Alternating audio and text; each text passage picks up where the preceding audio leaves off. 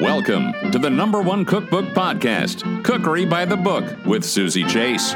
She's just a home cook in New York City, sitting at her dining room table, talking to cookbook authors. Hi, my name is Hooni Kim, and I have just written My Korea Traditional Flavors, Modern Recipes. As a Korean chef, you're constantly thinking about Korean food and its place in American culinary culture. You have two restaurants here in the city, Danji and Hanjan. Danji received a Michelin star in 2011 and 2012, the first ever Korean restaurant to receive a Michelin star. That is extraordinary. Oh, thank you. So now here we sit in the epicenter of the pandemic. And life's been turned upside down. We have a broad sense of what's happening in the restaurant industry, but it would be so great to hear how you and your two restaurants are dealing with the coronavirus situation. You you have caught me at a very uh, sort of tumultuous time. Not just me, but all the chef friends that I know and all the restaurant owners. Um, I think we are now three weeks in. I think next week is the fourth week Yeah. uh, of this situation. Um, I will let you know that Danji, which was the restaurant that you were talking about receiving the first Michelin star for a Korean restaurant, is right in the middle of the theater district. And we closed as soon as the theaters closed, which was two days before the mandate, the city mandate that all restaurants had to um, close for in dining. Um, so Danji hasn't been open for a month now. Uh, fortunately, my other restaurant, Hanjan, um, we were able to pool our resources, my chefs, uh, people on um, salary that uh, who have been with me for eight. Uh, my manager Danji over nine years. We understood that ordering food to go was going to be very common but I personally and a lot of my friends didn't want to order a, big meal every single day, two, three times a day to go out and eat. So what we did was figure out a bunch of Korean dishes that held well in the refrigerator and the freezer. And we sort of made a, a meal kit for a family of four that could last two, three meals. And we decided to sort of uh, sell that and I would do all the deliveries myself. Uh, I still do. And we started that right away, right even before the restaurants closed, because we knew this was going to happen. And I think the first day we sold uh, 10 and we were very proud. We were so happy. That week, we ended up selling uh, about 80. I had to hire more staff to cook more because the following week we sold 100 uh, last week we sold 130, and we finally figured out that I can only deliver 30 a day, and that's the maximum that I could personally deliver. So this next week we are capping it at uh, 30 times 5, 150, and we have just sold out yesterday of this entire week. Oh no, I was going to so, order. well, no, I got your email yesterday. So you're in it. And I didn't reply because oh, good. I hadn't replied to anybody else. But yes, you're on the list. Okay. Uh, and we did sell out yesterday. Yeah. that um, is awesome. Thank you. I mean, it was my mother and my manager. they suggested it. I thought it was a great idea. And when we started, it was just four people. Now we have eight people working at the restaurant. So we have staff that's making money in this situation. And that's, I think, the biggest sort of pride that I have. You know, it's almost like your version of home food or um, what do they call it in Korean? Jipbap? Jipbap, yeah. it's kind um, of your version of that. Yes, um, it's you know a lot of Korean food, um, the traditional kind, sits well in the fridge. All the panchans are meant to sort of you make it once and you eat for a week. Kimchi's can last months and years. Uh, even the stews, uh, they taste better the second day. So it's more delicious when I make it and then deliver it later in the night uh, and they eat it then or the next day. It actually tastes better because the flavor set more uh, they settle more, they meld more. The soy sauce, any sort of fermented soy, uh, soybeans, those sauces develop more through time after it's cooked. Every week, you know, we change our menu and I study the dishes that might hold better or even become better once the food is delivered. So that's been interesting, but that's sort of what we're going for. The real traditional Korean foods that Koreans consider jipbap that can hold well in a fridge and a family can enjoy for two, three days. That's the whole point. So, what's the best way we as a consumer can help you and other restaurants stay afloat? um, I don't know. You know, a lot of restaurants are selling gift certificates now, and they're not free because we sell too much of it now and we spend that money later on our revenue is going to fall because of the gift certificates.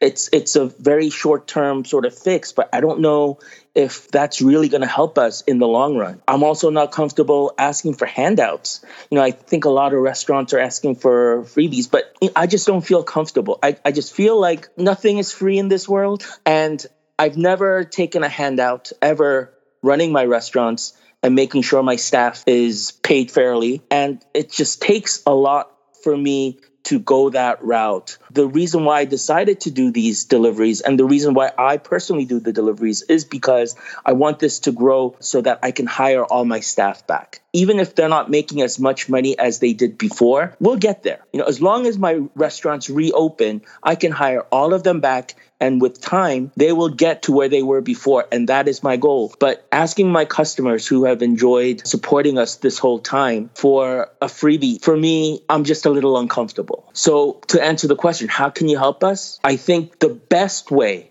to help us really is as soon as our restaurants are ready to open for you to come flooding back. I'm sure many people are sick and tired of ordering delivery food or even cooking at home and are just itching and wanting to go out to restaurants, which we took for such granted going to a bar and sitting down and ordering a beer. Wow, that sounds so good now. um, There's a but, picture in the cookbook of, um, I think it's Hanjan. It's your uh, the restaurant that's like a pub. Uh-huh. Mm-hmm. And I was just staring at it. All the people were just sitting right next to each other, drinking, yeah. eating. It felt like a lifetime ago when we were all doing mm. that. Mm, and that's what worries the most. Most restaurants in New York City are built to sort of crowd people in. Right now, that's very uncomfortable. And for a restaurant to function even after we open at 50% of capacity because that's sort of the physically safe thing to do we're not built for that. We will fail. We you know we'll fail within 2 weeks if we don't get very close to the numbers that we were doing because we were making 5% margins anyway. If we get a 20% drop in revenue we're done. That is what worries me the most. This culture of staying away uh, being apart the social distancing. If that carries over to the restaurants we're, we're done. You know unless you're a very fine dining restaurant that charges three four hundred dollars per person who can sort of afford to social distance tables. Um, 90% of New York City restaurants aren't designed that way. We are designed to pack people in because real estate is very expensive. Not just real estate, everything is very expensive here. And even with that, our margins being 5%, at most 10%, I'm just very afraid that we might not go back to, uh, or it'll take a lot of time to go back to where we were a month ago.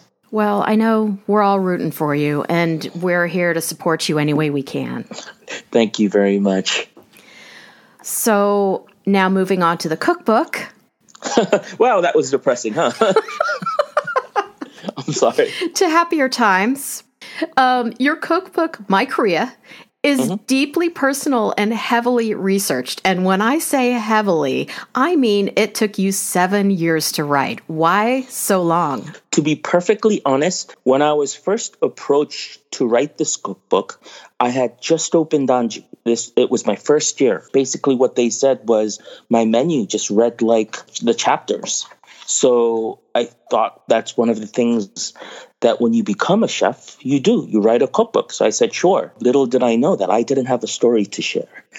the story that I shared, everything was at Danji. A lot of the things you couldn't put into words. So the story of Danji, a story of me, wasn't a good book. And my first editor pointed that out. you know, we all have writers because we just don't have the time or the skills to write a book. I am not a very good writer or I wasn't, or much better now. I'm still not a good writer, but uh, much better than when I first started. And I thought the process would be I tell stories and the writer writes it. Uh uh-uh, uh not the best way.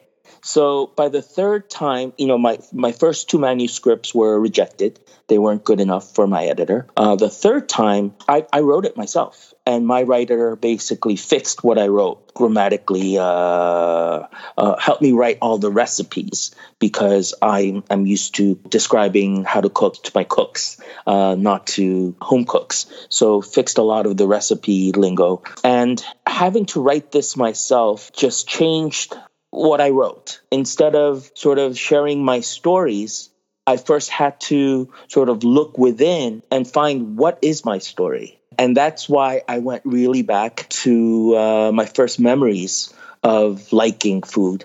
And, and, and to be honest, I had forgotten a lot of the stories that I write about when I was a kid. It wasn't a part of my first two manuscripts. When I started writing the book, memories from 35 years ago, 40 years ago, came alive again. Yeah, I mean, starts right with the intro. I go way back from my first memory of food, which was in the island of Soando and uh, Busan eating the rice cakes off the street. And that is my first memory of food. And that's where we start. Do you think you can credit Maria Guarnaschelli with tapping into something inside of you to really dig deep and get these memories? Completely. Um, Maria Guarnaschelli wasn't able to finish the book because she retired right before we were able to go into print, but she would not let me, allow me to publish my first two versions, which I thought they were good books, but uh, so relatively less lesser than what I was able to write when I wrote it. And and it's not even the difference of writers because the second manuscript I have the same writer as this manuscript or, or this book, the published book. So it wasn't the writer. It really was just me sitting down and looking within and trying to remember why I started cooking, how, and I would have missed all that out if Maria uh, Guarnaschelli would have just went ahead and published a decent book, but not the best book that I could write. So I still thank her. Speaking of food memories, can you tell us about your first taste memory with Korean street food?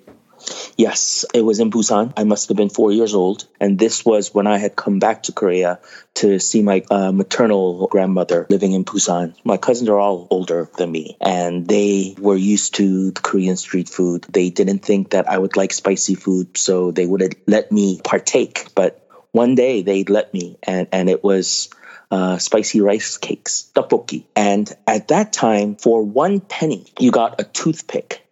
And with that toothpick, you had to choose because it was rice cake and fish cake that you could sort of pick one. And I remember taking the rice cake because it was called rice cake. So I thought the rice cake must be better. Tried it, and the flavors just exploded in my mouth. It was uncomfortable. Too much flavor for a four year old. It was spicy, salty, sweet, and the gooey, soft texture, almost just melting in your mouth. And you know, it was it's the first time I had rice cakes. It was actually the first time that I had something spicy that I really enjoyed. You know, that was my introduction to uh, Korean street food 44 years ago. And it was I think it was a lot for you to taste because weren't you living in London at the time? Yes, I had moved to London when I was three years old with my mom, and I was actually attending boarding school at that time, three hours away from London. So we weren't used to eating anything spicy. I remember I was the only Asian in my boarding school, and I was the only Asian in this in the town. And we would take field trips to town, and these old ladies would come around touching my hair because they had never seen straight black hair before. Oh and that, this was in the 70s. So yes. uh, this was a long time ago. And it started when I was four. But every summer, my mom would send me send me back to Korea just because she didn't want me to lose uh, sight of where I was from, my culture. My grandmothers were still alive from both my mom and my father's side, uh, so they needed to see me. So every summer until even after high school, you know, when I started college, and it was basically up to me to decide my summer vacations, I would end up going to Korea because it was habit. I enjoyed it. The Korean food has always been different uh, with ingredients grown in the Korean terroir. Korean food, as good as it is in the US, just doesn't compare to Korean food eaten in Korea. I, I, knew there was a difference between Korean food in Korea, Korean food in the US, and I wanted to bring the Korean ingredients to the US to really show New Yorkers, Americans, this is the Korean food that I know. This is my Korea, and and um, that's what I wanted to share. And Danji was born.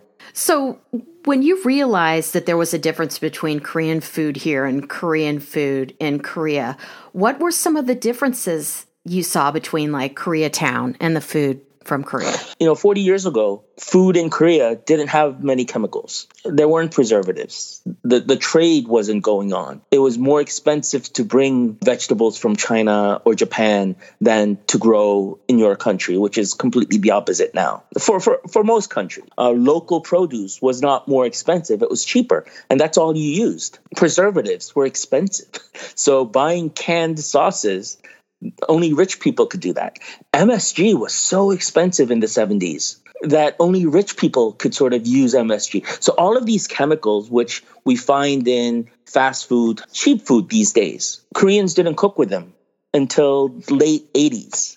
So the food that I know, that I remember, the Korean food that I fell in love with, were just what we consider now fine dining, local produce that doesn't have preservatives, pesticides, flavor enhancers, just all natural food. That's still what I consider real Korean food. I want to hear about your second taste memory and Jim.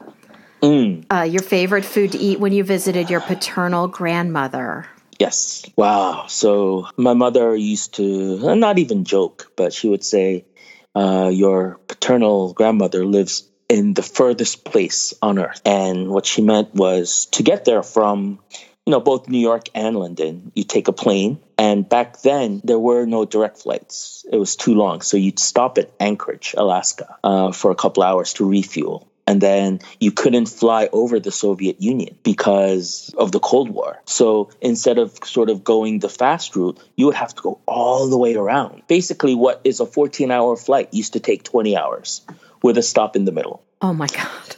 So that's not all, because that you arrive in Seoul. And then Korean transportation back then wasn't as good as, as it is now. So from there on, we would take a little uh, local plane to a city called Gwangju, about an hour. Uh, from there on, we would have to take a bus a two hour bus to this city near the coast called Wando. And from Wando, we would have to take a ferry about two hours close to the island that my grandmother lived in, Soando. But Soando was too small that it didn't have a dock for a large ferry. So a boat, a little fishing boat, would have to uh, meet the ferry 45 minutes in, in the middle of the ocean. And what? We would have to, yeah, we would have to transfer in the middle of the ocean with no bridges. So for me being little, they'd just carry me and throw me onto the small boat. Uh, and that was the scariest, scariest. I still can't swim because of that, because I was so scared. And it was a 45 minute uh, on a small uh, I call it a tong tong boat because that's the sound that the motor made. And we'd go 45 minutes in uh, while being very seasick. And from there on to my uh, grandmother's uh, house would be a 30 minute walk. Oh, three days. My goodness. Yeah would you describe this island? I want to do a whole podcast about this island.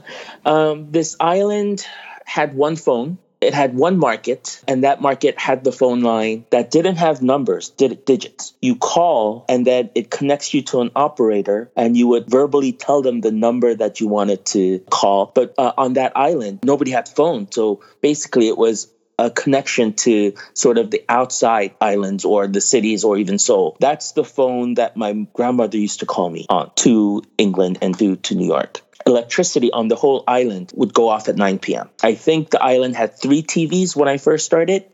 Uh, and we would all go visit these houses to watch the TV. For me, you know, we had a TV at home, so it wasn't a new new thing. But to most of the island, it was still a fascinating uh, machine to to sort of see motion in a box. My memory is just going to a friend's house uh, or a relative's house and watching black and white TV until nine o'clock, and then going home. Nobody bought food at the stores. You know, you, you bought alcohol at the stores. If you didn't have enough or making it home, all the food was grown in your backyard. They had a communal rice paddy that the whole village farmed together to share. The whole island got together in November and did uh, kimjang, which is a sort of mass kimchi making for the entire year. Wando, or sort of that southwest area of Korea, is, is famous for seafood and also famous for seaweed, um, kelp, as well as kim. All around our farmhouse have kim. I guess people would know that as nori or laver dried laver, it'd be drying. And that's what we would have breakfast, lunch, and dinner uh, with kimchi for a meal. Every time I go to Korea, every new restaurant I go to, every new brand of uh, kim or nori that comes out, I, I try it because I want to find the closest thing that I remember. And nothing, nothing could come close or have come close to the Kim that I had on that island. So your father passed away when you were two. Did Yes. visiting your grandma on the island kind of make you feel connected with your dad? Uh, you know, I was so young and I had never known my father. Him passing away when I was two before I could sort of remember anything. So I was fine with not having a father. I did get a sense that instead of me having a connection, my grandmother felt that connection with me a lot more. And it never changed. Every time I was there, I would never see her sleeping. Uh, when I went to sleep, she was holding my hand. When I woke up in the morning, I found her holding my hand. So I knew that half the time, maybe it wasn't me that she's thinking about, but it was my father that she had lost. He, she was thinking about. So I hated going there. you know, you can imagine uh, living in the city and then going to a farm that smelled like pig dung every everywhere. You know, I understood why I was there. I complained, but I, I still went because there was a time when I didn't actually go. I did go to Korea, but I didn't go to Swan Island because my mom couldn't make it and I was too young to be able to go by myself. And I felt really guilty the entire year. So after that, I, I made sure that I went. Yeah. And it, it touched me because your dad was an only son and you Mm. were the only grandson of her only son. Mm, mm. It makes you want And my cry. son, I have an only, I have an only child son. Oh too. my gosh. yeah, not by choice, uh, but yeah, we have one son. yeah, same here. okay. We had one. We tried for another. We didn't. It's New York City. So, Yeah, yeah, it's New York City. Yeah, we started late. Yeah, same here. yeah.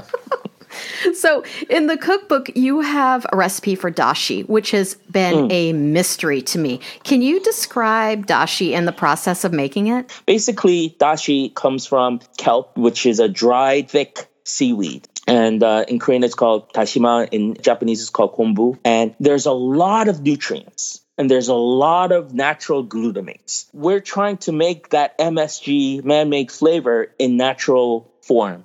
And that's why you want to keep the nutrients of this kelp. You want to keep the glutamates. Uh, you want to keep the flavor. That's why we don't boil it. We uh, sort of heat it in hot water for a long time to sort of get all that flavor from that kelp. Uh, we also add shiitake mushrooms, and I like to add anchovies, dried anchovies. And what that acts is as a base. Anytime the recipes call for water, I use dashi. Anytime it calls for, you know, like a French restaurant, Daniel, I don't ever remember cooking with water. It was always veal stock, chicken stock, vegetable stock. Anytime we needed liquid, it was one of those stocks because you never want to waste our efforts to sort of add more flavor to food.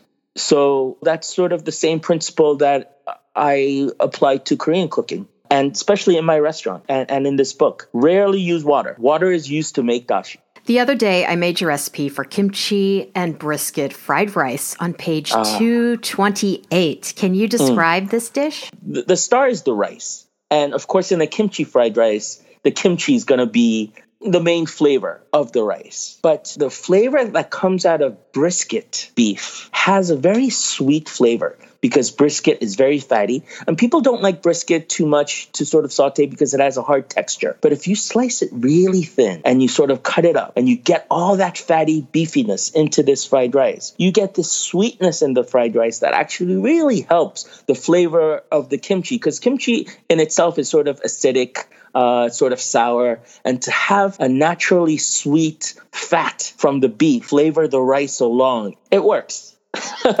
and we serve it at my other restaurant, Hanjan, my second restaurant, this exact same way. Now, for my segment called My Favorite Cookbook. What is your all time favorite cookbook and why? This cookbook, I have it, I study it like it's the Bible. I practice my Korean and my Chinese characters because there's just so much in this book about Korean cuisine that that I still need to study to become a real Korean chef. It's called Bogam. A lot of Koreans, a lot of people don't even consider it a cookbook. It's the first medicine book ever written in Korea. But in Korea, medicine was practiced with food in the beginning. So this book is all about these Korean ingredients, uh, how to prepare it, and what it is used for as a doctor to improve one's health, to fix certain diseases. And to me, you know, it's it's so what is important as a chef. I mean, yes, I am. I cook good food. I cook delicious food, like every other chef that, who's been cooking for thirty years. But to apply it to our health, that's I think another degree that we as chefs can sort of challenge ourselves on. And for me, I want to cook delicious food that is healthy. Where can we find you on the web, social media, and where can we order food for delivery here in New York City? you know, um, I'm not going to point out my restaurant. I think there are so many Korean restaurants that's just started caviar delivery, DoorDash, Postmates. I don't know what these delivery things are called, but Jua, J U A, is a small restaurant that just opened a month ago that they're struggling to sort of stay running because of this situation. I think you should order delivery from them. Atoboy. They just started delivery. Um, there are all of these small independent Korean restaurants that you should order delivery from. We should support these small restaurants as well as my restaurants. But you can find me at hoonikim.com. It has all of my information on my restaurants, but also on Instagram, where I'm the most active at Hoonikim, and that's where I'm at. I'm also delivering uh, food to 30 families Monday through Friday every day because I feel like I'm the best delivery person in my staff, and I'm the only one who has an SUV. Um, we might be able to survive right now with these takeouts, but how is it going to be when we are able to open again and people are uncomfortable going out as much as they used to? We don't know. And, and I think that's the toughest part. We're not in control and we don't know what's going to become of our industry. The best thing you guys could do is actually order the takeout, the delivery food, and especially when this is all over, come and support us. Come dine at our restaurants. And that would be amazing. We can't wait. Thank you so much. So, thank you for sharing your love of Korea with us all, and thanks for coming on Cookery by the Book podcast. Thank you so much for having me, Susie. Subscribe over on cookerybythebook.com. And thanks for listening to the number one cookbook podcast, Cookery by the Book.